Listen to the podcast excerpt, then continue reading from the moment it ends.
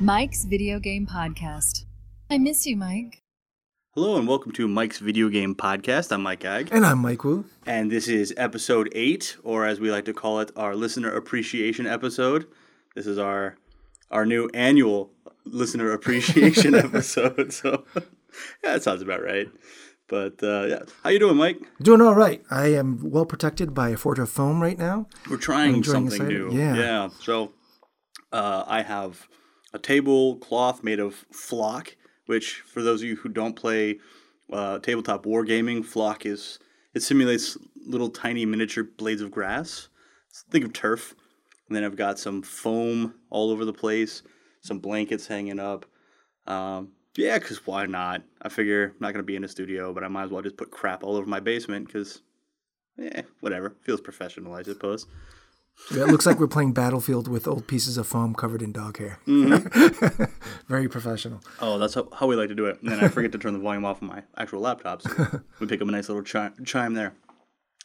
Um, yeah, so um, we kind of missed a week there, but you know, travel schedules Yeah. and whatnot. Just got back from LA. You just got back from Miami. That's right. All Yeah. right, fantastic.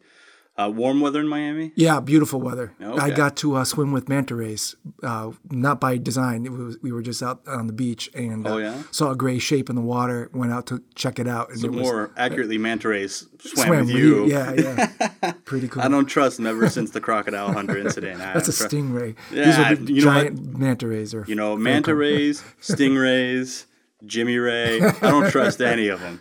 All right, so I just stay away from all of it.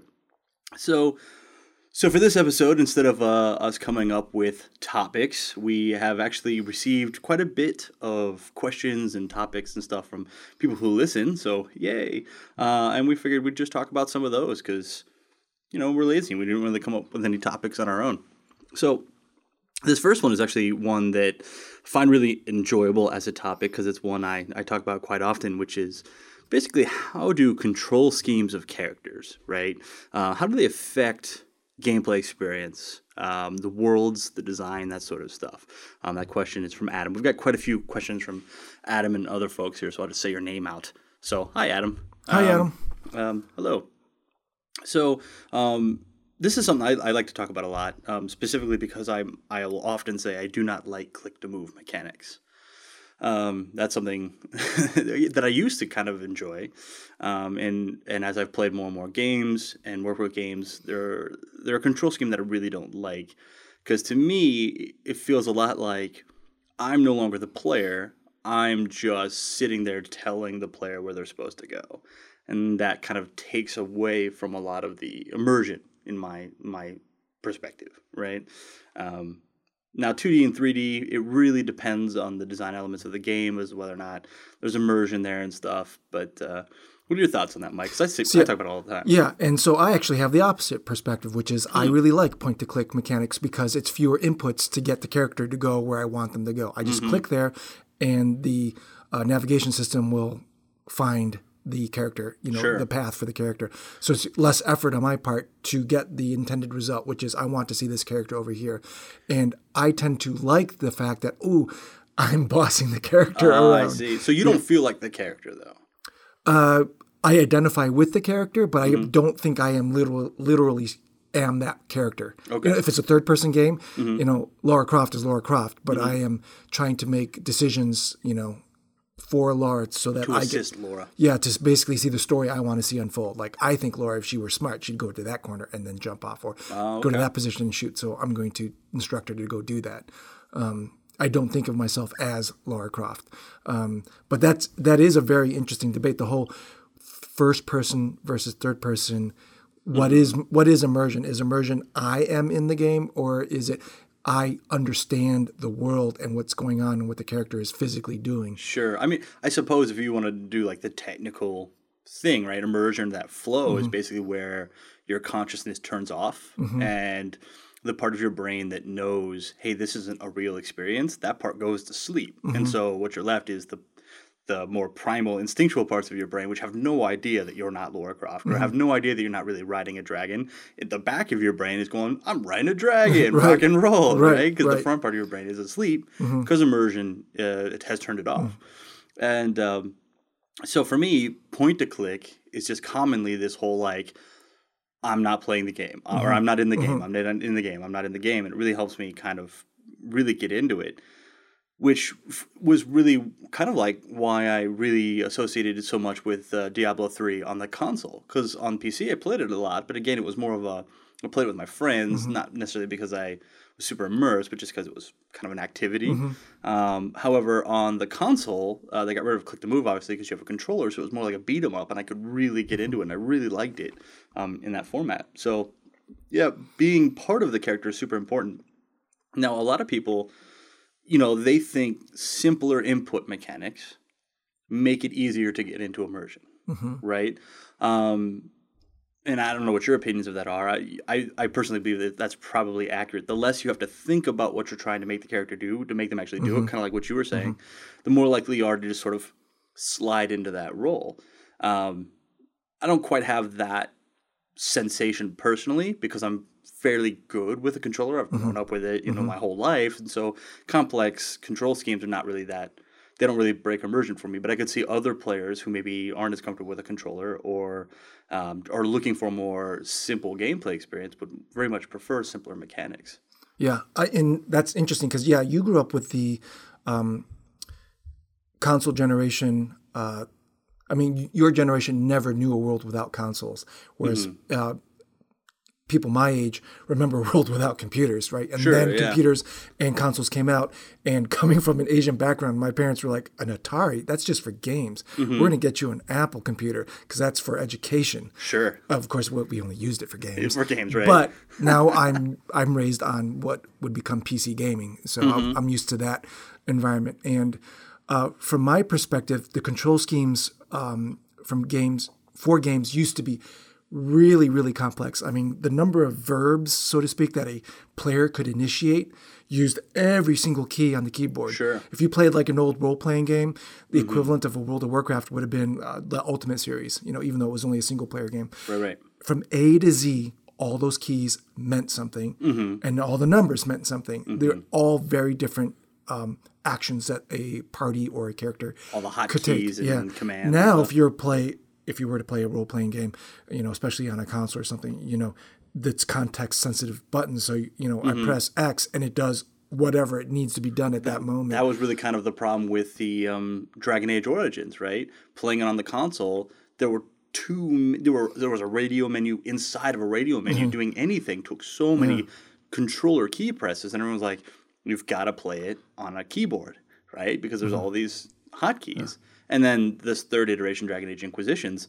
I didn't like it on a keyboard because they really simplified the UI. So it's like, oh, you got to play it on a controller, right? Yeah. So from my perspective, I guess I've always grown up um, or or believed that software starts out complex and it becomes simpler and simpler to control and use over time, and that's the ultimate. So when point and click came out for graphic adventures or for um, RTSs. Or, um, or MOBAs, it's like, oh yeah, that's that's a very elegant way of saying instead of pressing left, right, forward, back. Oh my God, pressing forward all constantly, and then Yeah. uh, once in a Because it would never go the way you wanted it to Yeah. anyway, Yes. because it wasn't a refined Yeah, process. Yeah, yet. so just click and it'll get there. And then meanwhile, I can worry about my next strategic decision, whatever. Mm-hmm. Right, right, yeah. I remember the King's Quest games, Mm-hmm. Hero Quest. Uh, oh man, just all of those. Mm-hmm. Yeah, the point and click. Yeah, I used to be super into those because those were the only option, Mm-hmm. right? Um, kind of going back to console versus PC. You know, I was five when we had a console in the house. I think. I think we had Pong or we were borrowing it. I was that, that was kind of too far back for me to remember, but I definitely we had a Nintendo Entertainment Mm-hmm. System, right? But I was 10 before I got my first computer.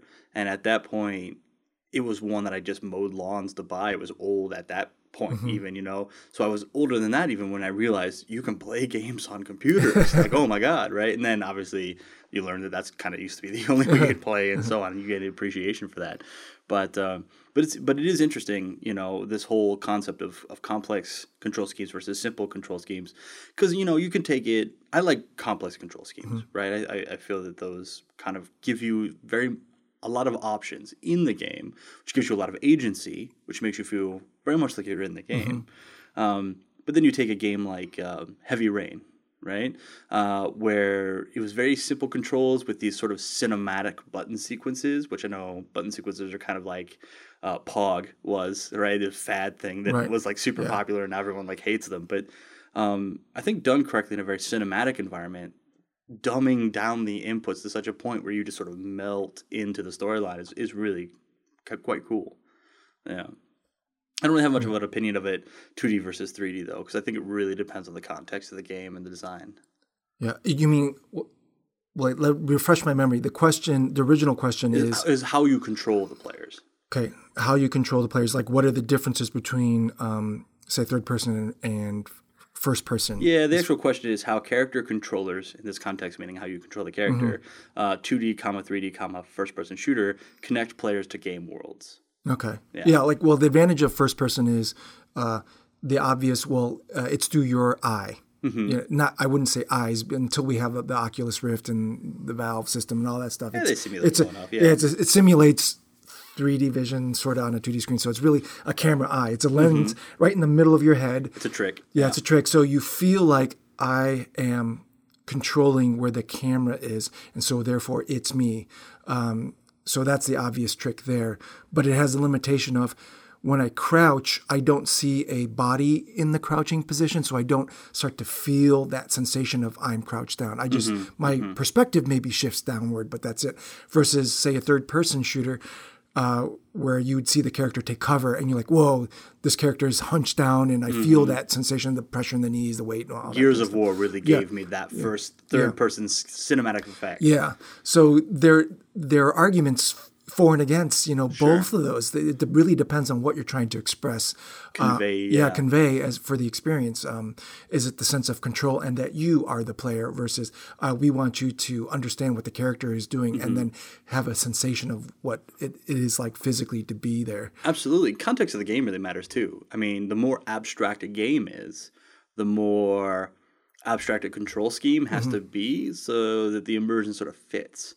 And I mean, to a great example, or I guess a great example, I'm, I'm judging my own example. I, I would assume a great example would be something like um, Ori and the Blind Forest is a very stylized, very aesthetically driven, very abstract style game. If you gave me a very realistic first person, like 3D character control scheme, it would feel very out of place because the whole world is just so Willy Wonka, right? But inversely, like if you take, you know, um, a- more realistic game like, say, uh, Heavy Rain, and you try to make it just a 2D side scroller, then all of a sudden that doesn't match up either because it's almost too abstract when you really want to put yourself in the game. So context is really the most important part, in my opinion. You know, match having the control scheme match the style and the intention of the game. And then I think the second part you said it was like how a, um, not the player control scheme, but the dimensions of the world is. Oh yeah, I hadn't gotten to that. That was Okay. so that was the second part here. I'll bring it up now because Yeah. we can segue into that. So the second part is is how does the dimensionality affect the experience, right? 2D versus 3D. Okay. Um, so like what was the example sort of given, and then I'll I'll prey upon Mm. was what was sort of the difference in experience between playing Mario 2D versus say like the first Mario 64, the 3D Mario, Mm-hmm. or any of the subsequent 3D Mario games, or any really like Metroid or any Mm-hmm. equivalent Castlevania, so on and so forth. All right. Um, okay. Let, let's let me put a mental note here. I don't think we finished one thought, which was about control schemes. You mentioned complexity and control scheme for the player character, and um, I think nowadays we also have to talk about competitive play and how control scheme is important in that regard too. Like where complexity does it allow me to um, uh, demonstrate mastery at a higher level. Like there's a control scheme that's simple enough for me to understand the, and play the basic game. But if I'm willing to micromanage this particular portion of the input, like I can interrupt animations or I can Yeah. uh, I can shorten the reload times and all that kind of stuff. How that enhances uh, play for some people, and I think maybe you are that type of player, whereas I don't know that that I am. See, So that's, quite funny because I was about to mention that anyone listening right now could tell you were a StarCraft player. Just from the way you described that, because that is so not me. Okay. Like I like complex control schemes and stuff like that, but everything you're describing, like the actions per minute Yeah, and stuff like yeah. that, is straight out of real time strategy, like competitive StarCraft play and things like that. So I don't know. Like I know that's your jam. Well, actually, Mm-hmm. I suppose not. You swore it off because because you got got mad about it one day. But uh, but yeah, it's it's a very I suppose a very different approach or concept or whatever is uh, this whole you know competitive gameplay kind of turns everything on its on its side, right? Right. I mean, like, look at the popularity of certain Twitch channels. Mm-hmm. They are all about the games with a control scheme that ostensibly is simple. It's a this is a 2D uh, puzzle game, but controlling the nuance because of the inertia and the physics and whatnot is so difficult that solving this is nigh impossible. And everybody loves watching these replays. Oh, oh my God, he almost didn't. No, he didn't. Yes, he did. But no, he see, did. what you've you've hit upon something that's not unique to video games, really. Though, take the concept of watching sports. I can play basketball. You can play mm-hmm. basketball, but we can't really play basketball. You know what I'm saying? Yeah, like yeah, yeah. again, you've just described. We can all do this, Mm-hmm. but we can't all actually do this, which is what makes watching it so like I know everything this person is doing, but I'm still blown away that this person Right, is, right. is actually doing this. It's like uh, witnessing really good music, or yeah, like Mm-hmm. watching professional sports. It's like we appreciate the control and mastery it takes to be able to pull off these things able to do this, against right. a machine, Yeah. right? It's like um, so. Uh, anyways, that's, leave out the I think that was the one Pokemon. the one hanging idea that I, I wanted us to talk about that I think we, we missed before moving on to It does allude to an interesting idea too, though. Is immersion important in multiplayer games? Is immersion important in competitive games? What immerses you? Is it the game that immerses you, or is it the competition that immerses you? You know, is it one of those things? Is would you be equally as satisfied being some, beating someone in StarCraft as you would uh, an arm wrestling match or a pie Mm-hmm. eating contest or a basketball game, or is it the competitiveness that puts you into it, or is it the actual gameplay? No, no. uh, For me, uh, uh, it's not the gameplay. It really is the uh, content. Like Mm-hmm. I believe that group of Marines got You get into the massacred. story. Right, right. Yeah, Okay. you believed like those little dots. Like you're saying, you shut off that whatever that frontal part of your brain Yeah, mm-hmm. these are just pixels, dude. But you like no, like, no, yeah, yeah. These little guys who are trying to thwart my expectations, my Mm-hmm. dominance, or my control, or my ability to just live in peace on this map. These little, you know, guys who are screwing around with me, you know, got what was coming to them, and so I feel really good about that.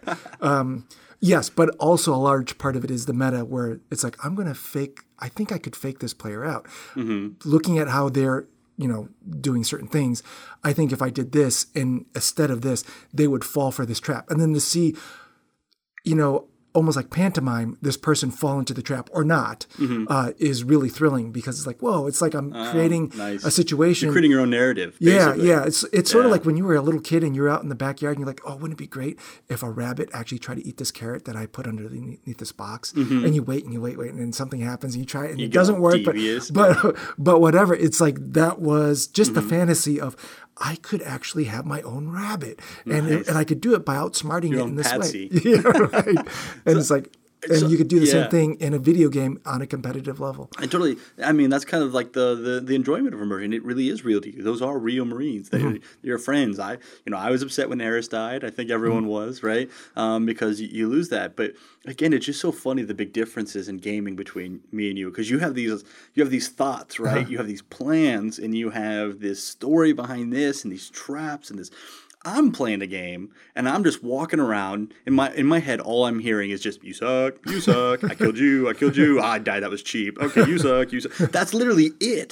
That's the only thing happening in my head right now. And so it's just. You like describe these symphonies of thought and plan, and, and I'm just like, "You suck." That's you why I only play one v one. I don't play team games because I'm you don't want hear my teammates berate you over how bad Yeah, I just I don't I don't say it out loud. You know, I try to be courteous, but mm-hmm. that's what that's the mm. only thing happening in my head is like I'm better than you. I'm better than you. I bet I'm better than you. And then I'm dead, and I'm just like, mm. oh, that was stupid. I was better than that person. You know, I don't know.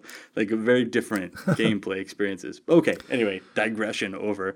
Um, yeah, so uh, this whole idea of like, okay, so user experience, we'll call it user narrative, right? Uh, between 2D and 3D games, how you approach those. And so I, I, I'm taking the example of Mario quite literally um, because this was something that was written and asked about. But to me, anyway, you know, granted that that Mario was there at the birth of my gaming experience, right? My real first gaming experience was before even it was my gaming experience. My dad was obsessed with Mario on the NES. It's the only game he's ever played, and the only game he's ever played since. and he, you know, just trying to beat it, trying to beat it. And this was before guides, before the Mm-hmm. internet, all this stuff. And I remember like two o'clock in the morning you know, on a school night, my dad waking me and my brother up and making us come downstairs. We're like, what is happening? he had saved the princess. Yeah. And he had beaten Bowser. That's great. And he was like, he woke everyone up. He's Right. like, I finally did Yeah. it. And that instilled something in me, Yeah. that moment of greatness. And he turned it off and never touched the game again, and never touched any game again, and because it was enough. That Yeah, was, yeah. And uh, and so then I've just guess, been on a this lifelong journey for that that high, I Yeah. guess, where the where you're finally like, that was enough. I've done it. But to We me, used to take pic, people used to take film, you know, old Yeah. film. I remember beating Polaroids um, and yeah, what was his name? of the end King. Hippo in uh, Punch Out. Yeah. Right? Is that was that his name? Yeah, I think so. And I remember beating him and my mom taking a picture of me with a camera, like standing in front of the screen, like I beat King because it was so hard. Right. But um, but so to me, in that regard, I'm not gonna say all 2D games Uh-huh. because like I felt very compelled by Ori and the Blind Forest. I bring that up a lot because it was just I think it was a great game. But for like Mario or Sonic Mm-hmm. or even Castlevania, those games represent a skill challenge. Being 2D, like I'm gonna beat this, I'm Mm-hmm. gonna do this. That whole precise inertial movement that you had described, right? That's what 2D games kind of are to me in general. There are exceptions, right? Um, like this War of Mine was a very emotional style immersion based game, but for most games, 2D games are a bit of all about the puzzle or the challenge.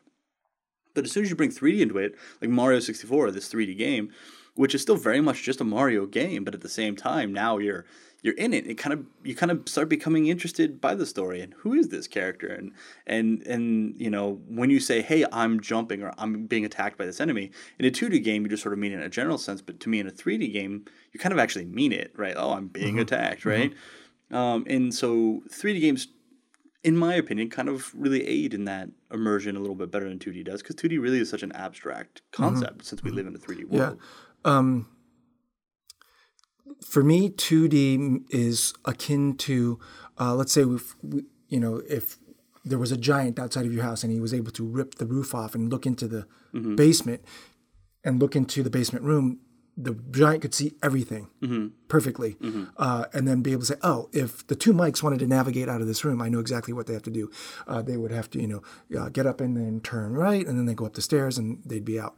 But in a third person, uh, or I'm way, sorry, that's in, a- not in how a- you would get out of my house. in a first person uh, view, uh, you are like, well, I'm in the basement. I I'm at the table, but I don't know what's behind me. I actually have to turn there to look. Mm-hmm. And so that immediately begs, you know, that mystery, that question, that exploration. And it's interesting that you you put up um, one of your um, one of your first inclinations when you're playing Mario 64 is like, you know, where am I? Where am I going? You know, it, you're asking yourself all these questions. In a 2D game, the whole world is well, that map or that level, especially in old old school games where it was a static level. Um, all the information is put right in front of you. Uh, what you need to do is very clear. I have to eat all the dots, and I can see every single dot. I know where every single ghost is, and or I know where uh, every barrel is. I know where Donkey Kong is. I know where uh, Peach is. I know all those things. It's just a matter of getting there is really hard. Sure. Uh, whereas in a third person, uh, may, you just push forward and you put something in the middle of the screen and you pull in the trigger and it dies and it's done. It's simple. But it's the finding where you have to go that becomes more difficult. There are very unique design elements to it. And and it goes back again to that player control scheme. Uh, when I talked about uh, Ultima having an action associated with every key on the keyboard, you know, you could think of that as a player input verb, Mm-hmm. and then that would create in the software, um, you know, an action on screen, uh, you know, another verb, a software verb, I guess. Mm-hmm. Sure, yeah, yeah. Uh, and then that would create output to the screen for me to observe. And so now I'm doing acting out the verb of vision. Mm-hmm. I'm either reading my score or reading text or dissecting up the composition of the graphics presented to me to try to get information out of it. That whole cycle of me as a player creating verbs Mm-hmm. or enacting verbs, and then the software reacting with. I guess that's interactivity. It's the creation of inputs and Yeah, outputs, outputs, right? Most people maybe that's really what. Adam is asking is how how um, does one's decisions about inputs and outputs affect the style of the game, Maybe, the yeah. control one has in the game, and it's like because I can imagine Um, I've used this example in classes before. There's an old arcade game called Track and Field, where to run there was simply two round buttons on the on the front of the machine, and you just slapped one, that was your left foot, and you slapped the other, that was your right foot, and you just alternate back and forth, slap, slap, slap, slap, slap.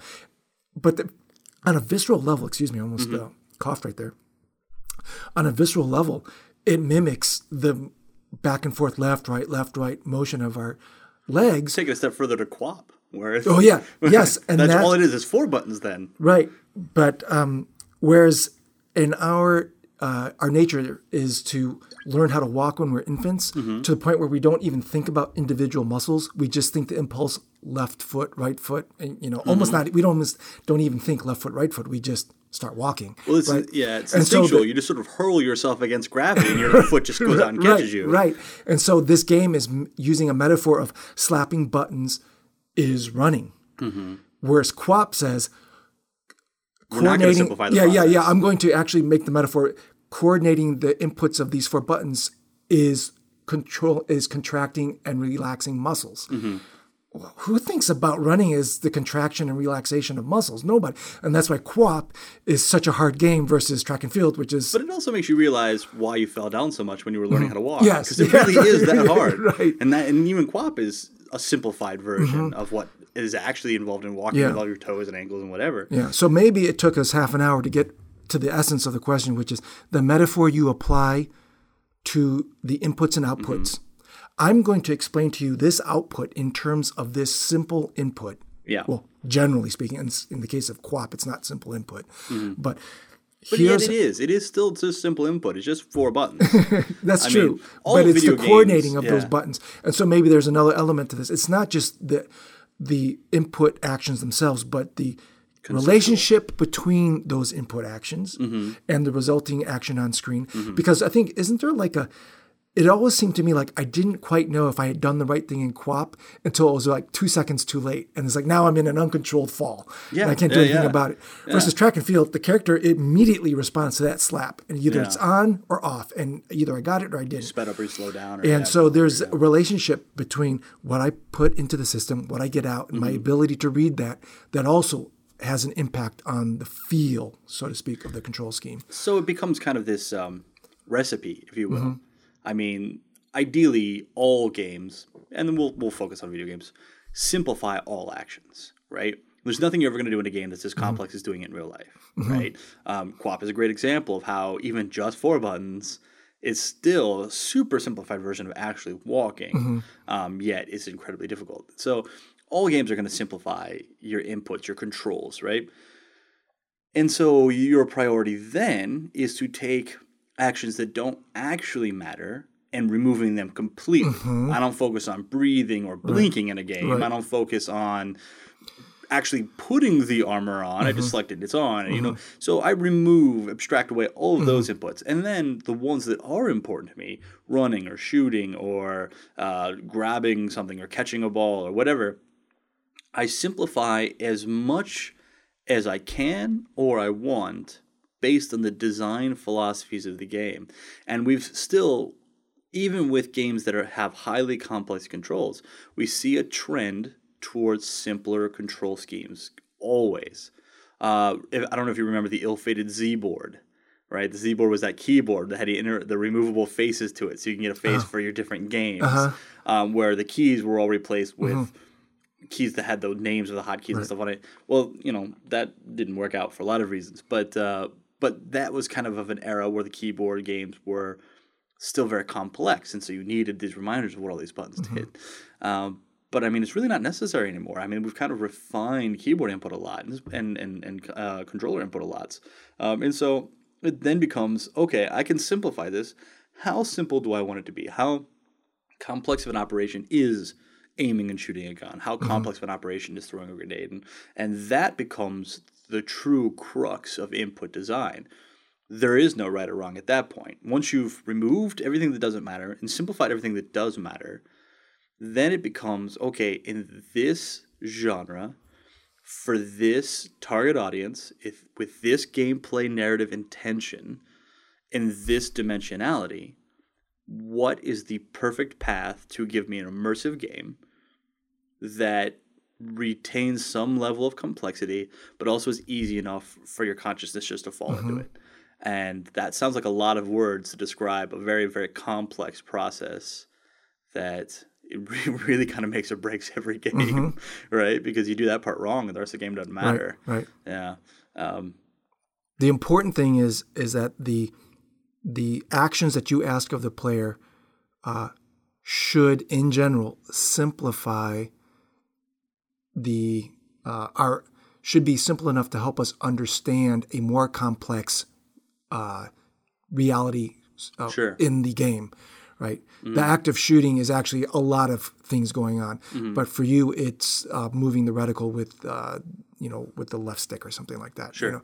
Um, in general, you'll always see a game designer trying to translate or use a metaphor again. Uh, To use that to, to say, I ha- I want you to understand this idea of targeting a gun through the vocabulary of a very uh, you know very simple vocabulary of uh, controller in your hand, Yeah. which has two sticks and a couple of buttons. Um, and so I think, yeah, I think that's the crux of it. it. Is how can I simplify this very complex idea, um, even if shooting doesn't seem like a complex idea at this point. It is actually a lot of lot of things going on, especially in a three dimensional world. Yeah. You know, like what are you actually pointing at in the three dimensional world? The horizon, the point twenty feet in front of you. Like what is that? Like that's all been simplified for you through the. Mm-hmm. and it's actually a lot of tricks too. Yeah. When you actually start making one of those, you realize it's not actually Right. what you think it is. Right. I like to think of it a lot like the Power Rangers. Uh, in in an example, um, so I, you know I love the Power Rangers. I watch it with my kids, but uh, so you you see them when they're in the Zord, right? So they're all in this big giant mecha robot Zord Mm-hmm. fighting these monsters, and they have some control stick in front of them, like a joystick or whatever, and so they issue their command and like, "Oh, fire sword attack," and they all push the the thumb the, the joystick forward, and then the, the Zord jumps in and slashes and punches, and, mm-hmm. and they're like, "Oh, we got to run away!" And they push the same thumbstick forward. They didn't make the exact same motion each right. time, and these super complex things are happening. And it's like, how do we translate that the metaphor as you as you say how do we take these simple commands and, and translate them to these very um, uh, potentially complex interactions in a believable way and that's also super kind of important Yeah. um, yeah and Yeah. it's Yeah, an and- odd thing Right. You also mentioned, and I know this isn't exactly what Adam was asking because he was more concerned about, um, you know, two dimensional world, three dimensional world. I think your answer is like, you know, what are you trying to express? So you as a designer, what are you trying to express? But now I think we're really starting to focus more on the player experience. Yeah. It's not about the world and how it's represented. It's about how is the, the player uh, experiencing. yeah adam we're not answering your question Um, i'm not playing your game yeah there's um it is a complex subject and there and maybe we don't actually know what adam's asking or maybe maybe no one does what is anyone asking really um because even even so our bodies are simplified actions for what our brains are trying to do and yeah no anyway That's too far. That's too matrixy for too far. Yeah, we're gonna wake We up. We're, in, we're, yeah, we're in like Yeah. some vat of, of goo. um I don't know. Do you have any more on the topic? I don't feel like we've maybe answered anything, but I'm cool with that. Yeah, yeah. I, th- I had a point and, I, and I've forgotten it. So let's just move on. Yeah. Uh, so I guess we'll summarize by this: How do the character controllers connect players to gameplay worlds? Uh, very complicatedly. And then how does dimensionality affect experience um, with practice? I don't know. How does one get to Carnegie Hall practice? Um, anyway, before a couple of these other topics, let's get to some of the other questions, maybe. Um, so, Christian had asked us, what are some books about video games and their creation that you recommend? I recently read Masters of Doom, and it was an incredible read. Um, thank you, Christian. First off, I've never heard of that book. I'm going to have to check it out because that sounds pretty awesome. Um, what do you think, Mike? Um, my first initial gut reaction is like, why are you asking about books? because in today's day and age, um, uh, it would seem to me that the best place to learn about how games are made is actually the internet. Uh, because uh, uh, believe it or not, after 12 years of working on AAA games, uh, working on one of the most uh, popular franchises in modern uh, gaming history, I really didn't know much about game making and set upon it, you know, since I was on this quote unquote semi retirement or sabbatical, call it what you will. I thought I'm going to learn how to make my own game. And um, in fact, really didn't use any texts except for maybe yours. Thanks Uh, for that. I've, I'm going to interject and just say I write books, and I still highly recommend the internet. Mm. I mean, let's be completely honest. I don't use books to learn what I write into my books. You know, and There now Yeah. that that said, um, uh, I learned how to uh, script my uh, simple games Mm-hmm. uh, from the internet. Is really the answer. Whether it was the online manual, uh, the user forums, submitting bugs, and then getting responses from the developer saying, "Oh, it's not actually a bug, but you have a misunderstanding Sure. of how the system works," and then really YouTube videos of just really generous individuals saying, I really want to share what I've learned. Mm-hmm. And then they show you how they do something, and you watch two or three different approaches to how to solve the same problem. And next thing you know, you've you can really solve a lot of problems in, in game development. Sure. So if you wanted to learn a tool or mm-hmm. to make a game, I would say that's where you go. But um, I remember in my undergrad days having a professor come up to us halfway through the semester and apologizing, saying, you know, I've been around this subject for so long, I've forgotten what you may or may not know walking into the room. Sure. And it's come to my attention, some of you are, are lost. And me, again, I'll go back to my Asian heritage, always thought it was my fault that I had no idea what was going on. But all the uh, uh, frat guys in the class were like, uh, we don't get this, you know, that, there were there were no frat guys. yeah, I was raised Catholic. I completely get it. Uh, the full guilt thing. Yeah, Yeah, yeah, Like th- this is like a structural, um, theoretical, and applied mechanics. Like there's no frat guys in those classes. But anyways, some be that's stereotyping. back this was the '90s. Come on, Yeah, I no, mean- this is like Revenge of the Nerds era. Nerds. so no, some guys had approached the professor and explained to him, you know, we don't. We don't actually get what you mean when you're saying the unit vector is doing this or whatever. whatever. So, um, so he he took a step back and he's and he went back to basics. And I think that's where a book can come in uh, very handy if you don't have any prior experience or ac- access to the gaming community or feel too shy to, to make a presence on forums and stuff. Yeah. The rigor that goes into publishing a book requires that the vocabulary used be well rounded and generally Yeah. accurate. Um, so that would be a great way to learn the keywords that will help you find the content you need to find online. So yeah, so I'll backstep and say, um, kind of rephrase what I just said because it just made it sound like I believe everything I'm doing is pointless, but um, 'cause that's not the case. Um, so a couple of things. Really, most of the books that exist shouldn't. Um, only and they kind of still exist due to just like paper money, society holding on to these things that aren't super necessary because they existed in a time before the other tools existed, you know, before internet and things like that. So I don't use books to write my books because no such things exist, really. Um, a lot of the books are written and they're not very good. Um, I actually decided to write my first book because most of the offerings in the area were inadequate. And I thought, well, I could just bash on these books, but everyone always says, hey, can you do better? So I'm like, well, I'll give it a try. And I don't know if I've succeeded or not, but I, I, I do that. And maybe they're all thinking the same thing. Books have, as you said, they're, in my opinion, books are great for teaching you what you don't know. Um, someone always says, you know, hey, when are you going to write an advanced book? Well, I'm not going to write an advanced book because what would be the point of that? There's a reason there aren't advanced books. I'm sure there are some advanced books, but really, once you get to the level of advanced, you know the questions to ask. You just go find the answer. Um, you know what all of the things are, and you know what you don't know. So you just want to go know about these specific things. Also, there's really no identifying what one person would consider advanced and another person mm-hmm. intermediate or even beginner, right? If you're great at math, then advanced math concepts might be very trivial, mm-hmm. trivial to you. So books have a, a, a useful thing in fundamental baseline knowledge, and there's also a very, at least in my mind, a very special permanence to them. I, even though I use the internet for most of my research, I would very much prefer to use a book. Very much prefer to use a mm-hmm. book because to me, there's something about how quickly you can access the data. The data is always there. You're never trying to find the web page. You're not slogging through a video. Uh, the more I use the internet, the more I'm just like, can we please skip the first three minutes of every video and the mm-hmm. 1st two paragraphs of every article?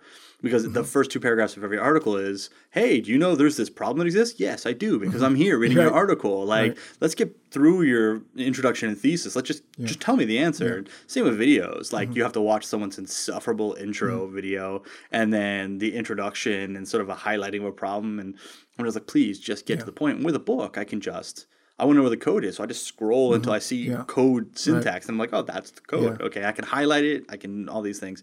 Stuff that you can do electronically with the internet, but it's just so much faster and so much more permanent with a book. It's not going anywhere.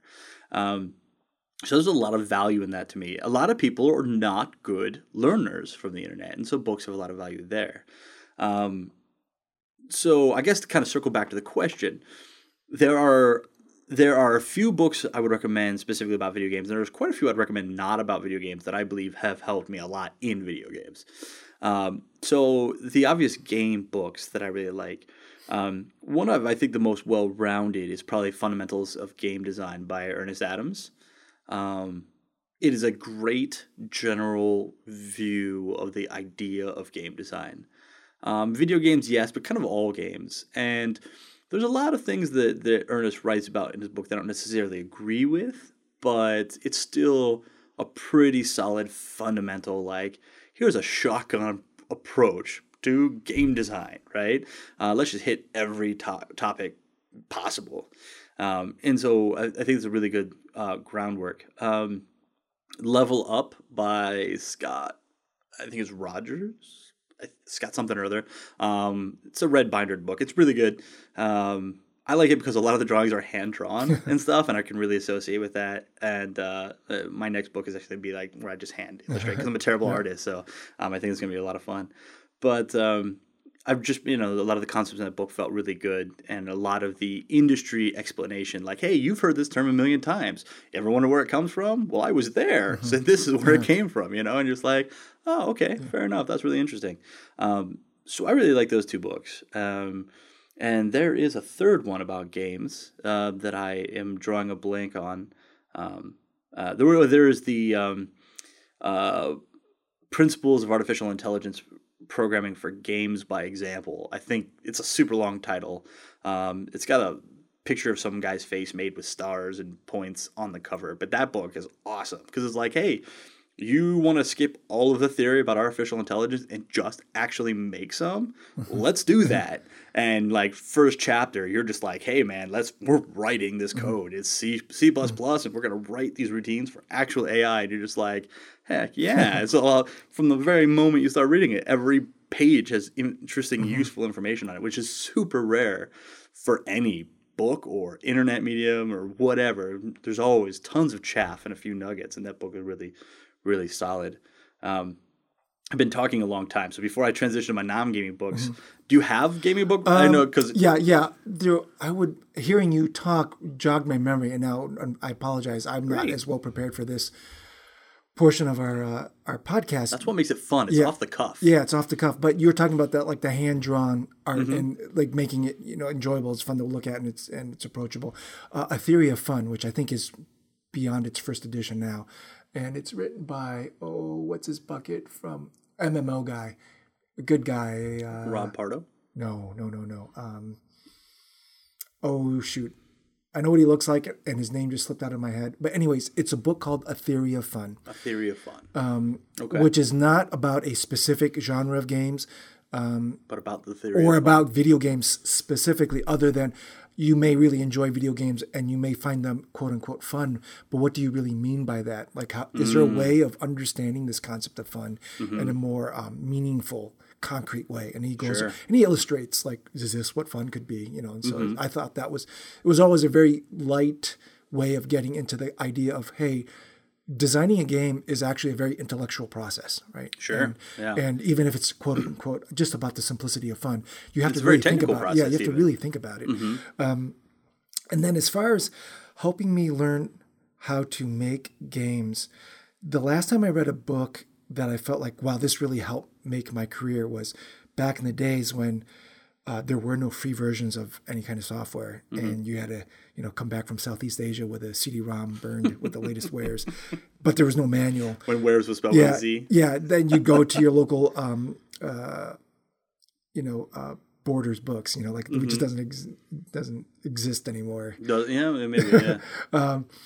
You would uh, get this how to use such and such, app, you know, Mm-hmm. app application. Um, and you'd learn from that. Mm-hmm. That would be your manual, and you'd learn how to like. I can't tell you, the modern video game industry is born out of the people getting ready access to software, teaching themselves how to use it, going to software companies saying, "You could hire me," and they're like, "Great, I'll hire you because Mm-hmm. you know how to use this obscure software that very few people have had access to." Yeah. Um, so and I think that's- built on theft. Yes, yes. And I think that is probably why Autodesk and you know Unreal and Unity uh, all make their software free at a certain level because, dude, this is how people get to learn And how it's to getting use. stolen anyway. Yeah, it's going to get it stolen any- anyways. Yeah. We might as well make sure that we've got the best market share. People learn it. Once they learn it, they don't want to give it up, and so it just becomes ubiquitous. Um, so Mm-hmm. I mean, look at Photoshop. yeah. I mean, there are alter- Yeah. are alternatives, but let's be completely yeah, honest. Yeah.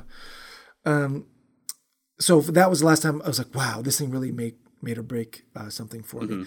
Uh, but there was a book that I enjoyed, and I think it was like game architecture and something or other. It was uh, ostensibly about uh, programming, but there were, I as I recall, no actual examples of code.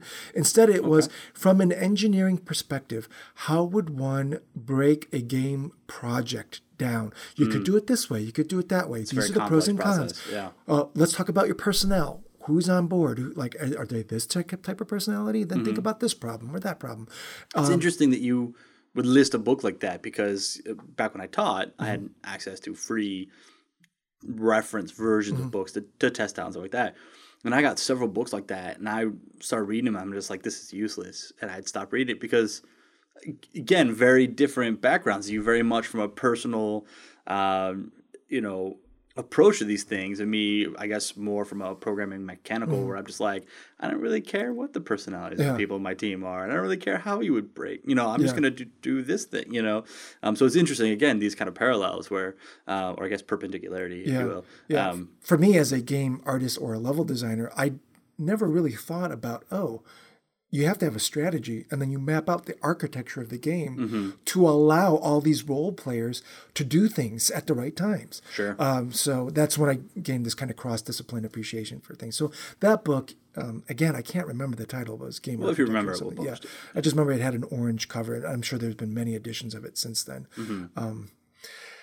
okay. Yeah, um, everything else that I've read from a text perspective has been more of a from a management perspective, Sure. like how to deal with people. Because on in game development, um, what gets your foot in the door is your ability to execute a certain style of work. It's only once you have to scale it you- to a you know because you are now working for a major publisher or now you're working for have a platform team, holder. yeah. Now the team has to work m- at a much larger level. Mm-hmm. That's a skill that I think very few of us ever had. So you know you're picking up all these training manuals. Yeah. Well, I mean, there's the manage teams and stereotype of the no, non-charismatic game dev anyway. So the whole that yeah, that's a very valuable skill set. So so so on my list of books that aren't necessarily game books, but I've I've really enjoyed there. I, I every few years I just throw away all of my books. That's not true. Mm-hmm. I like donate them or mm-hmm. give them away or whatever. I don't actually throw them away. But uh, there's basically just been a few that I've kept. I mm-hmm. rarely keep books because I'm never going to read them again, sort of thing. But uh, so some of the ones I've kept that that have really been sort of impactful from that regard.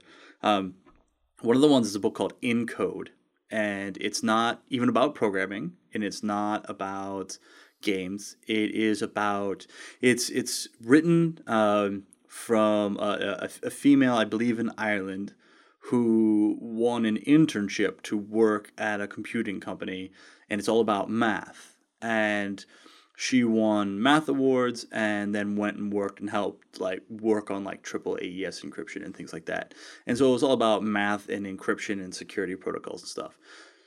But what it was really enjoyable is is sort of the approach to and again it was sort of autobiographical, but at the same time there were a lot of little math pieces thrown in mm-hmm. there, and I don't know something about that really resonated with the way sort of the, some of the math things worked and the way encryption algorithms were explained that made you kind of appreciate these very complex mathematically based systems from a oh it's just like shaking hands. Oh it's just like uh-huh. sending a uh-huh. briefcase with uh-huh. two locks on it instead of one. And something about that made me I guess evaluate complex systems in a kind of different way.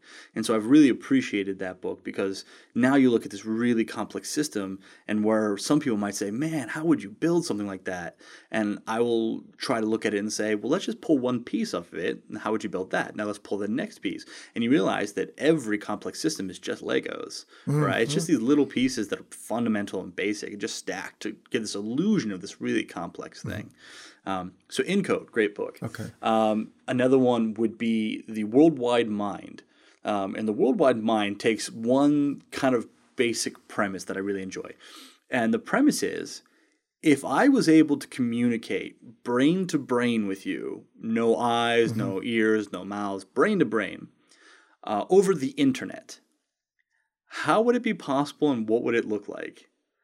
And that's the whole premise of the book. And so just like, hey, everything you think like about the matrix, that's not that's not possible. Everything you think about injecting games into your brain, that's not possible. Here's how it would actually work, because this is how your brain actually works. And that was super interesting to me uh, because I think a big part of game design and game development is uh, neurology is understanding brains is mm-hmm. understanding how we think and, and, evoke motions and how the brain is physically constructed.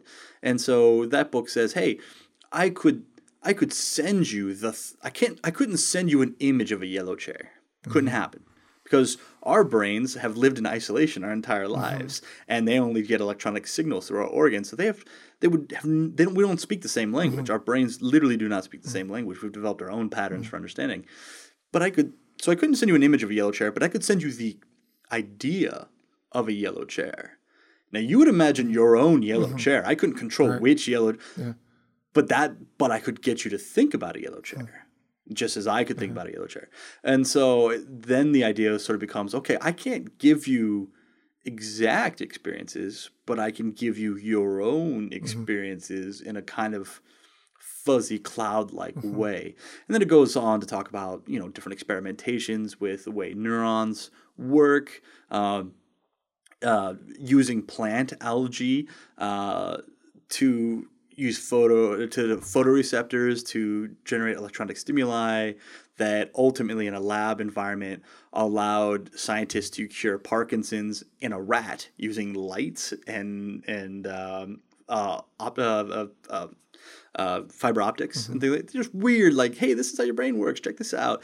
And it's that whole like oh okay so I get how your brain starts processing these things. And I, I, to me I feel that that's kind of useful information as a game designer right? I can't give you this experience but I can give you an experience and your brain's going to decode or deconstruct that however you want.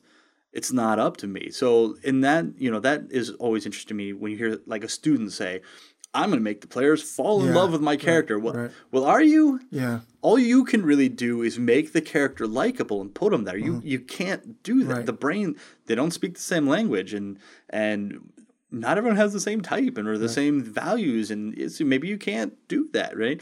Um, and so that book is really in my mind useful for that. Um, another book I believe by Brian Christensen called The Most Human Human is about the Turing test and how, you know, people come and they take tests against these chat box clients and they determine whether it's a uh-huh. person or whether it was a machine. Mm-hmm. And the Turing test says if you can if you can fool 33%, I think it's 33%, something like that, of all people, then you've achieved real AI, right? And to my knowledge, none of the ones have mm-hmm. passed the Turing test, but uh, but they've gotten close. Well, as a side award, so the, the any machine that gets the mm-hmm. closest becomes the most human computer. Well, mixed in amongst all these chat clients is actual people, um, and they're the mo- the person who convinced most people they're the most they're human are get the award the most human human.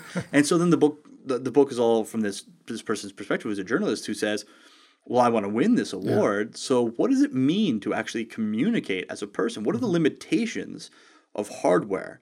What are the limitations of a chat box? What can I do to make the person on the other end know I'm a real person?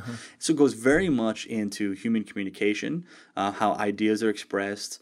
Again, how the brain synthesizes ideas and stuff like that. It has some really cool, like experimental, like neuron communication stuff in it. But um, most of the, what does it mean to be another person as opposed to what experiences can a machine give you really right um, and so that one's that was in, again pretty darn interesting. Um, i've been talking a long time and uh, there's one more book that i don't quite remember now anyway so i guess i'll just stop talking there but uh, And the only thing I would want to add is uh, because the question uh, mentioned uh, Masters of Doom, which I believe is it's not about how to make Doom or uh, i'm the actually looking at my bookshelf. Okay, uh, the technical stuff uh, uh, behind the game, but more about the history and the personalities behind the making of id. Um, and so something that might be interesting if they haven't heard of it before.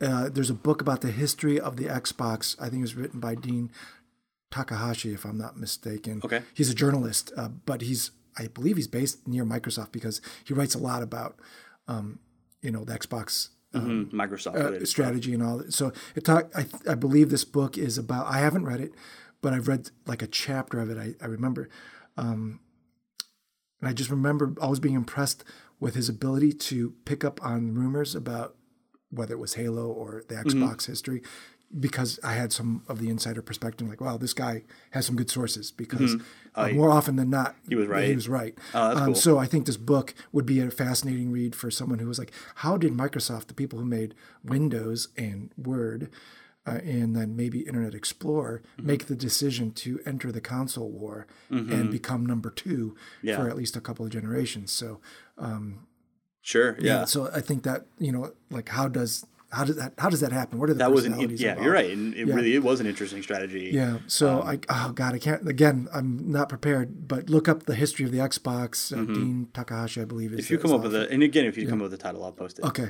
all right So that last book, real quick, I don't want to keep going on with it, but um, uh, the book uh, had to do with EQ um, as opposed to IQ, um, and I believe it was titled Emotional Intelligence, and so it was basically how people can be intelligent emotionally and how like some people are really bad at recognizing when they're sad. Maybe they just don't even know they're sad because they don't mm-hmm. really know what that emotion is. Or if they're sad, why are they sad? If they're happy, mm-hmm. why are they happy? Some people are really good at it. Some people are really mm-hmm. bad at it. Just like some people have a high IQ and a low IQ. Some people have a high EQ and a low EQ. But what was most im- re- really cool about that book is the first, I think, like 40% of it walks us through every stage of evolution of humans and as each piece of the brain is added and what does that do for us and so that that sheds a lot of light into how to tap into the emotions of another person. And as a storyteller that's really what you're going for. Um, one of I think the most interesting kind of viewpoints um, in that is why being angry is so easy, um, and why staying angry is so easy. And, and really, um, there's a part of your brain that when you're angry releases this chemical, and what the chemical does is it makes you feel good and makes you want to stay angry to release more of this chemical. And it's this feedback loop, and you have sort of have to snap yourself out of it.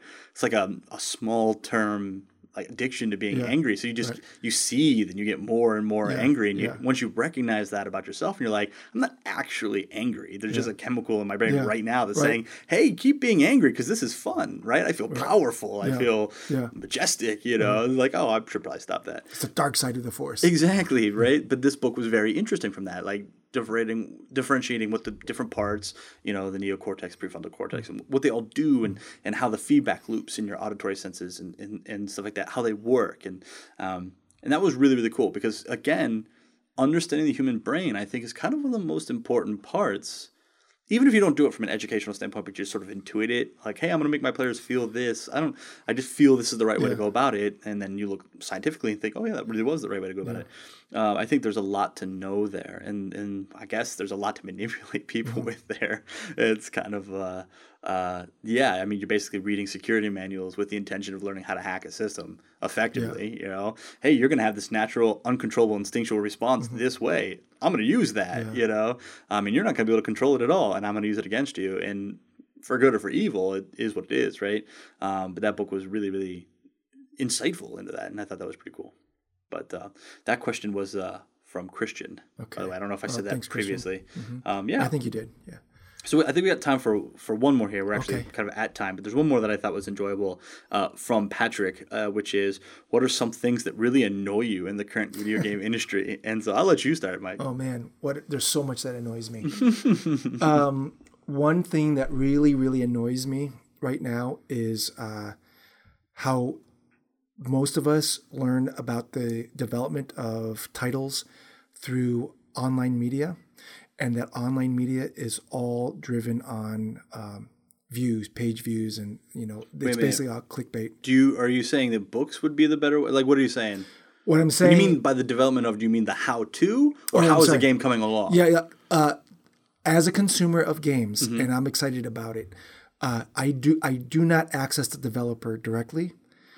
I do not um, subscribe to a newsletter, um, fan interviews. Uh, there's there's nothing like that. I get it through websites that are designed to get me to click on a story. Clickbait, yeah. Clickbait. It's all clickbait, and uh, that really annoys me because it's not it's not real, uh, in my opinion, quality journalism, and it's not it doesn't present accurate information. That's that whole Yeah. ethics and journalism. Yeah, yeah, and that's part Yeah. of what my annoyance is right now. and obviously it's not just you Mm-hmm. and so sorry i know you were you had a follow-up thought there but uh, uh, the, the the platform fig right that we talked about Uh-huh. previously i believe one of the tenets of that was these devlogs hear from the developers how it's going Mm-hmm. um, now i'm gonna do a little plug here sorry um, but we launched a website called made with unity um, where the whole intention was again developers telling their story Mm-hmm. let's build a relationship between the developers and their players let's let's see their devlogs firsthand let's watch this Mm-hmm. progress um, was just launched but you know normally i wouldn't Mm-hmm. bring up work related stuff on this but it just seemed apropos That sounds very, very interesting, and I'd like Yeah. to check it out because I do believe we are. This is an evolutionary dead end. You cannot continue to consume information about video games through the current junket system that then again- publishers bringing yeah people in. the devs themselves have plenty of reason to lie you know what i'm saying like that's you can't really right, trust right. them either that's true, but um, I think if I were given the software to beta test or Mm-hmm. early access or you know all that stuff, and I could read that, like if I'm interested in the story Mm-hmm. of this developer, um, I'd rather be the person who's lying to me,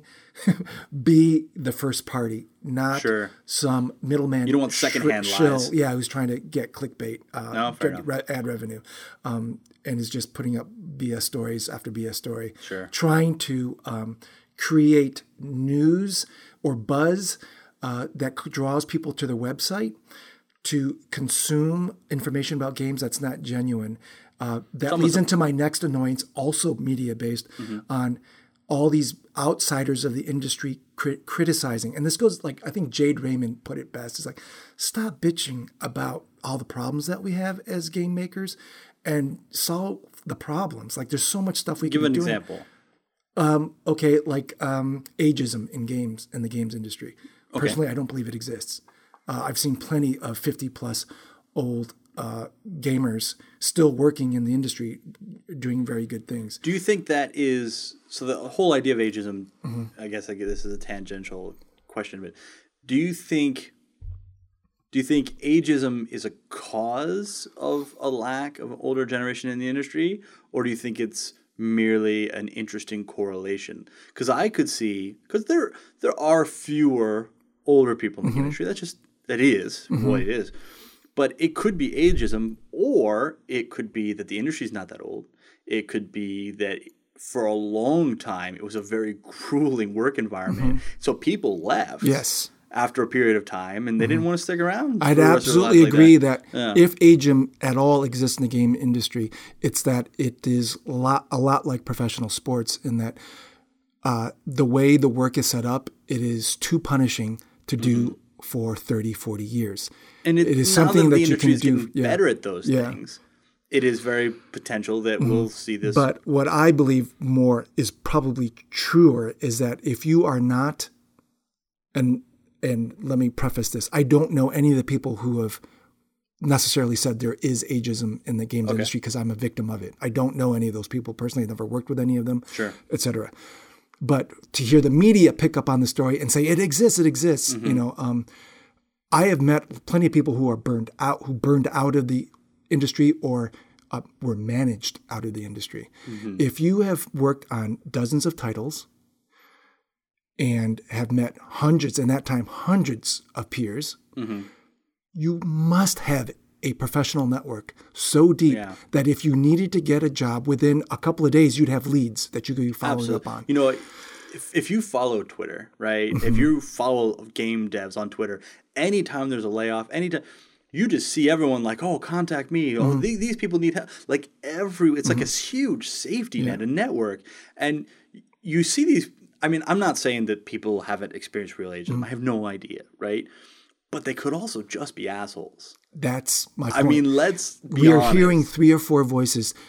You don't know their work history. You don't Mm-hmm. know them personally. So for the media to pick a few stories out and say this Three is obviously a correct sample size. yeah, it's like no. You know, I've known too many people who, frankly, aren't making games right now because you can't work with them. yeah, You cannot, you know, eh, or they chose not to keep up with their core market. You're making a product for an audience. If you choose, uh, oh, you know, that filmmaker, the guy who um, he made Clerks and Kevin Smith. yeah, Kevin Smith. He had a great point once. Is that the reason why I started to fail as a filmmaker is because I had gotten too far away from the source. I was mm-hmm. still trying to make films for the audience that I was feeding when I was 20 years old, mm-hmm. but I'm not anymore. I'm a dad with kids. Those are the things that I am in touch with. Yeah. And so when I tried to make this did good product, because look at every Adam Sandler movie since.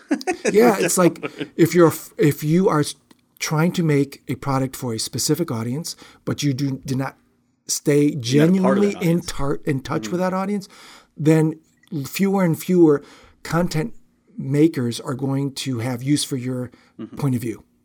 And so it's it is on the developers uh, it's the developer's responsibility to stay uh, up to speed on their own time with the product that they're trying to make. yeah, if you're not willing to do that, it's Yeah. really not the correct Right. industry. I Yeah. mean, if you're not working nights and weekends. So then I hate that. Not it's not that I hate ageism. I hate that the media has picked up on Sensationalism. s- yeah, sensationalized stories of that ilk.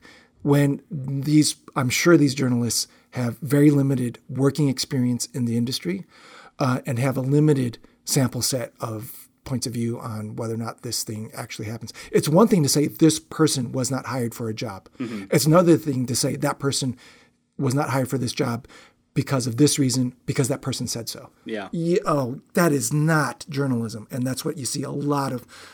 A lot of this stuff oh, on Kotaku, You know, yeah, I'm- I'm all this bullshit out jump there. right on the train with you there. You're right. That is one of the things from the industry where you're just like, what is this crap? Like, Yeah. you can say something neutral, and one source will just be like, this is the most amazing thing ever. And the other person's like, see, it means the world is Mm-hmm. coming, or the world, the end of the world is coming.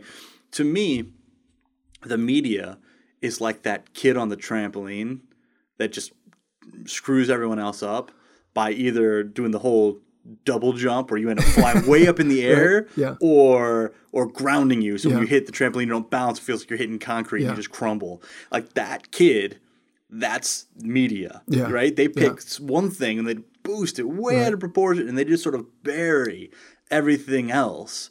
So so just by saying hey we're going to skyrocket these things and we're going to mute every Mm-hmm. other channel so you have no choice but to pay attention to these Yeah. three stories Mm-hmm. um, and we're just going to blast it on every channel um, yeah the media kind of sucks but you, we can take solace in the fact that the media sucks in every facet of every industry so it's not just ours i mean look at the media as far as you know, politically sport Mm-hmm. every medium or every media sucks pretty much Mm-hmm. every journalist at some point kind of sells their soul and i'm sure there are great journalists i'm not saying all journalists are terrible people but there are a lot that ruin it Yeah, for I think. Yeah, I think. I guess what my complaint is the signal to noise ratio because there mm-hmm. are. I, I still go to these websites. Why? Because there are genuinely good mm-hmm. editorial content or other types of content. On But those are just these sites. used to But- promote clickbait. Yeah, just just- but there's just so much clickbait to wade through. And yes, you're mm-hmm. right. You know what? I go to CNN.com,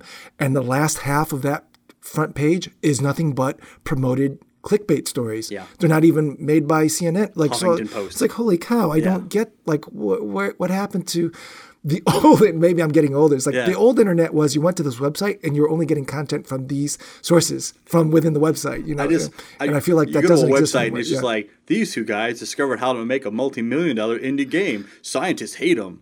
They're like, click here to learn this one weird trick Yeah. to make an Yeah, immediate like, like, oh, man. game. Like, yeah, it's it's terrible. Yeah. And- but yeah, So I, guess I the wish there was another. Yeah, I wish there was another revenue way for journalists to, and maybe really it's us as consumers are at fault. If we subscribe to news sources like we used to subscribe to newspapers, they wouldn't have to say like, "Crap, how do we serve our customers?" would, and that's kind of the they would just maybe double up and hedge their Maybe they would. Maybe they Yeah, It's hard to say, Yeah. but you know, it's the evolution. Every every what do I say fan Mm-hmm.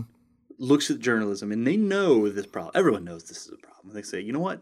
I'm going to build a real, unbiased, great journalists site, and they do, and then they get buried in debt because they don't Yeah. have the clickbait Yeah, to bring yeah. every. So they either sell out or they go Mm-hmm. under because it's just the environment that's set up. Yeah. And there are I know some journalists who I really like their stuff, Mm-hmm. right?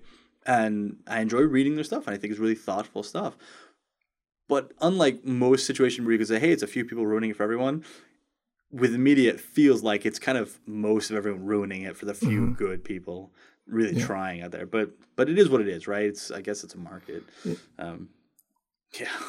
Well, I think the, the where the future that comes in for us is the premium cable, and I've spoken about this before at in, Mm-hmm. Yeah. at um, lectures and, and whatnot, where like I go to Netflix or I go to HBO, Mm-hmm. and HBO even promotes their own you know video documentaries about the making of or the coming ups of their Mm-hmm. of the content channels that they want to do. You look at Activision properties; they do this, you know, especially through Yeah. Blizzard.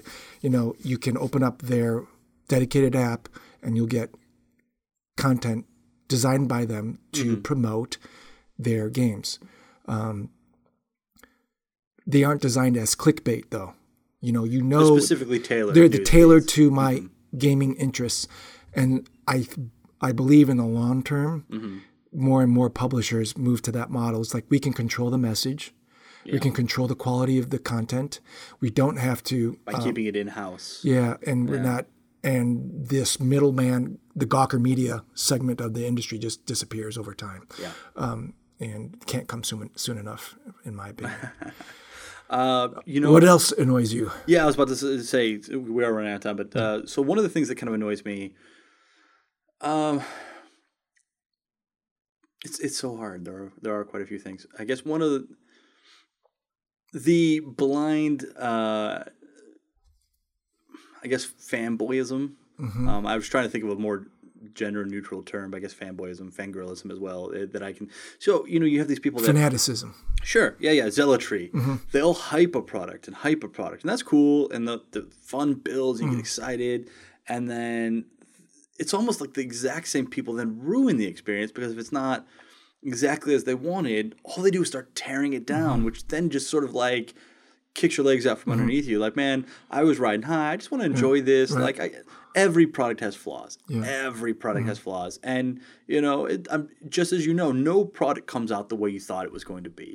Right? Everything has flaws. There are always, um, what do I say, uh, shortcomings. There's always compromise. You know, um, and so just this sort of rabid extreme in both both ways, you know, um, just kind of like it's exhausting almost. It's just like, can't we just enjoy something?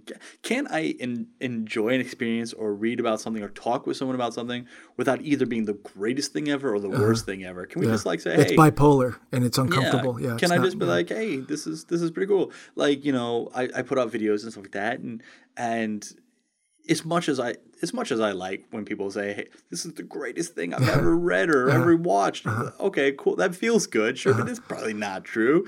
Uh, but then you get someone who's like, you put an extra space in there, go set yourself on fire. And you're like, that's not cool. Yeah, right, That's, right. Uh-huh. that's not great. Like, like, can we all just kind of Right. chill out? I don't know. And I guess, I mean, it really does allude to the passion of the industry and how much people really like it. Uh, but at the same time, humanity is exhausting. Mm-hmm. Um, and it's just like, let's let's chill a bit. Can we just relax? Take a Percocet, chill out. I don't know. Um, at least that's that's my opinion. I mean, I I've been known to ride the hype train. I've been known to to insult people and, and then be proven completely wrong. I bought an HD DVD player. I was certain that that was going to be successful. And, uh, so yeah, I mean, I know how it goes, but at the same time, just like It's been a long time since I've been a fanboy or fanatic about something. I loved the Commodore Amiga, and I think that was the last piece of technology that I allowed myself to evangelize, to really, really want to see succeed. Uh, but you know, that's when I learned you can't fight the tide. Uh, there's only so much you can do, and you know, and like you're saying, the PC ecosystem at the time was so weak, media-wise, compared to say what you know this Commodore Amiga could do, even though it was getting long in the tooth, even by the time I had discovered it. Um, but the real solution is to say, okay, this isn't going to win, um, and this other system is, you know, or IP or whatever has flaws, but how could it become better? How can we contribute and make it grow? And, and you know, and over time, you know, what you can do on a PC routinely today far exceeds anything we could have imagined doing on, on an Amiga. You know, so. Um, and the same thing was like workstations versus PCs. Um, do people even know what a workstation is? It's a type of PC. No, a workstation used to be like a twenty thousand dollar Yeah. Unix box that came from Silicon Graphics, um, and that's what you would. I mean, the, the Nintendo sixty four was based off of that. Like that was its big claim to fame. It's like, wow, it's got Silicon Graphics technology in it. Um, and now we think, what? What are you talking about? It's like PC versus mobile, right? Like, no, right, right, it's right. completely Apples different. oranges, yeah. Yeah, like so to be it's sort of like a tattoo. Why'd be a fanboy of something? It's like why would you have to have to get this tattoo in 15 years you're going to look back at this and be like why? yeah, why? yeah, Um, yeah, so, just that. I I'm with you on the we could die we could be a little bit more detached from the things that Mm-hmm. we love knowing that our interest in this intellectual property um, is not a reflection on me and so therefore i'm not like insulted when it doesn't live up to my expectations Mm-hmm. Right. but there is a problem in that it goes back to the the mango tree theory that Mm-hmm. we talked about where um, when a game can fit an un, fill an unmet need sometimes it fills too much of a need does it too well. yeah, d- or does it too well. You know, I know how many games, you know, either spoken or not spoken, their mon- their their their motive was to become a fun part of a healthy lifestyle, sort of like breakfast cereal is part of a Mm-hmm. healthy breakfast. But instead, it becomes the lifestyle, and Yeah. everything in your life revolves around it, and it becomes you know obsessive, or you find meaning in it. A lot of it, you know, There's goes another topic on that. Yeah. yeah, like creating hooks in games so that the users can create content that makes that elevates them and gives them a presence in the world or Mm-hmm. in the in the real world as an expert in the game. Mm. Holy cow! Like that becomes fulfilling. It's yeah. wish fulfillment. It's like you know, I'm actually quite famous in Yeah. Ultima. yeah, It is right. like, oh, okay, Yeah, cool. I mean, that's cool, but yeah, um, so I think that's where it's like, and then it bleeds into the danger zone of like it. It's become my identity, and so for it to become insulted or for it to Mm-hmm. not live up to my expectations, for it to be reproachable is dangerous for me because now I now not only can I be personally I've vested attacked. so much of me this, into this. this yeah. huge project that I have nothing to do is built by hundreds of people of a thousand ways it could be wrong Mm-hmm. reflects on me and now I feel like ugh.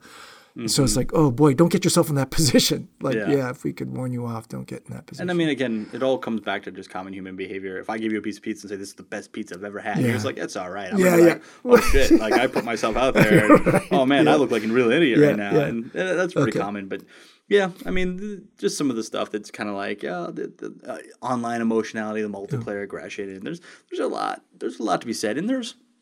I mean, there are a lot of real problems in the industry. I do believe there is quite a bit of sexism in the industry, and that's really unfortunate. yeah.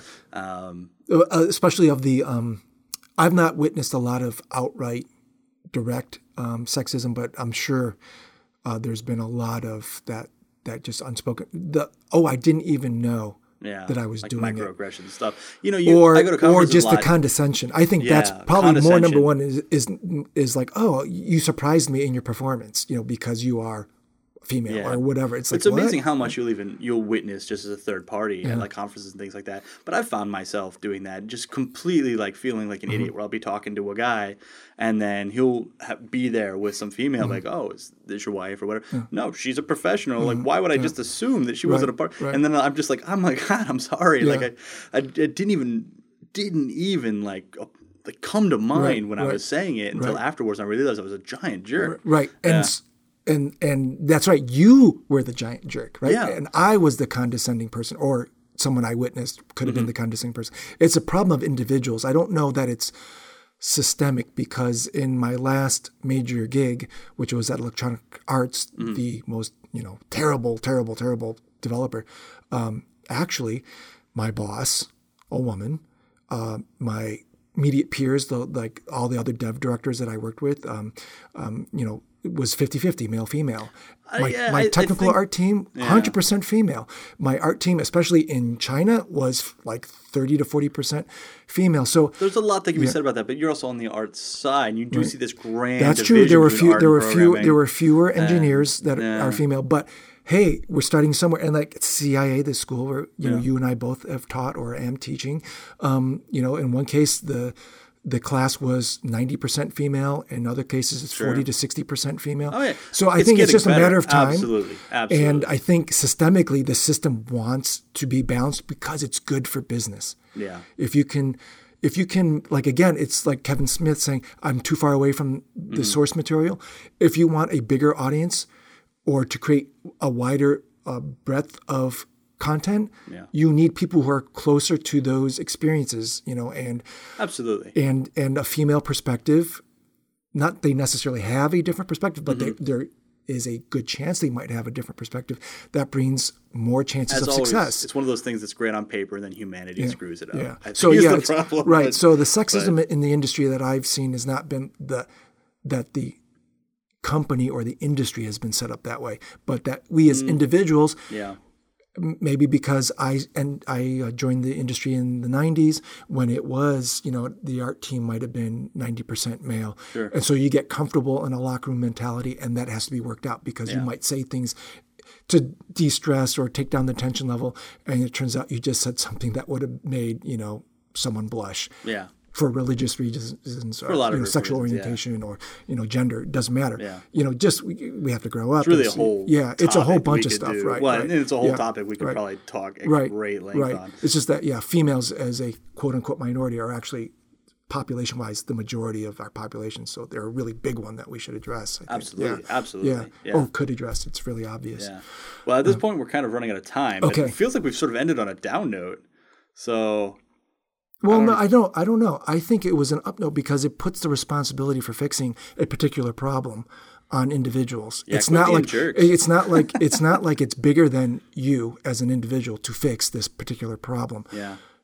Be the change you- you want to see in the world. Yeah, I guess so. Michael Jackson's looking at the man in the mirror, asking him how he could change. I mean, it's a, it sounds uh, was it trite to say it that way, but it is that simple. Oh, absolutely. it's to and and like you were saying, emotional intelligence is like applying like, hey, do I think about this person differently based on gender or my Mm-hmm. feelings towards that person based, you know, like, Yeah. and is that fair? And can I catch myself And at I think a, a large part of it is is also recognizing that these natural inclinations we have are based in thousands of years of evolution Yeah. and instinct that's kept us alive as a species, and so it's okay to maybe have these natural uncontrollable reactions, but maybe you then need to work to Right, right. evolve. It's And so okay to feel anger, but it's not okay to act out. yeah, it's Yeah. O- it's okay to recognize this impulse in yourself, analyze it, and say, okay, that's interesting. I realize where that's coming from, and then let it go, and then don't let that actually affect Right. you and how you interact with people and stuff like that. But again, whole topic that Yeah. could be said about that. but um, yeah, all right, So I think to just bookend this, the conversation started with Adam's questions, and and um, and really what we're saying, it's not about the control scheme necessarily or the way you present the Oh, world, way back. but it's about the player, Mm-hmm. and then. At the very end, you know, with this last question about the problems that we we see, in, um, you know, a lot of the problems we have are actually we create ourselves as So, as so what you're saying create. is we've started with and ended with it's all about you, and really since this is our audience appreciation episode, it is all about you. you. Oh, you know what? For everyone listening, we planned this. We Yes, planned absolutely this for it to happen this way, and for all, pretty much all of our answers to kind of be the exact same thing. Um, all right, at that rate, we're gonna go ahead and wrap this up. Um, as always, feel free to uh, send any comments, questions, whatever. Certainly appreciate them. They certainly help guide the conversation. Um, Yeah, if you think we said something asinine, you know, or stupid, Get over yeah. it. No, yeah, get over it. No, like, yeah, just uh, right hey, you know, actually, I don't think you you have this perspective. I, you know, we could only benefit from hearing yeah. the the counter is argument. it? Uh, wedding singer Adam Sandler. I have the microphone, so you will do everything. That How do I you know say. so much about like Adam Sandler and, and uh, How do I? How do you not know? s- Anyway, because I'm secretly Adam Sandler. Um, all right. we have to rename this podcast? So yeah.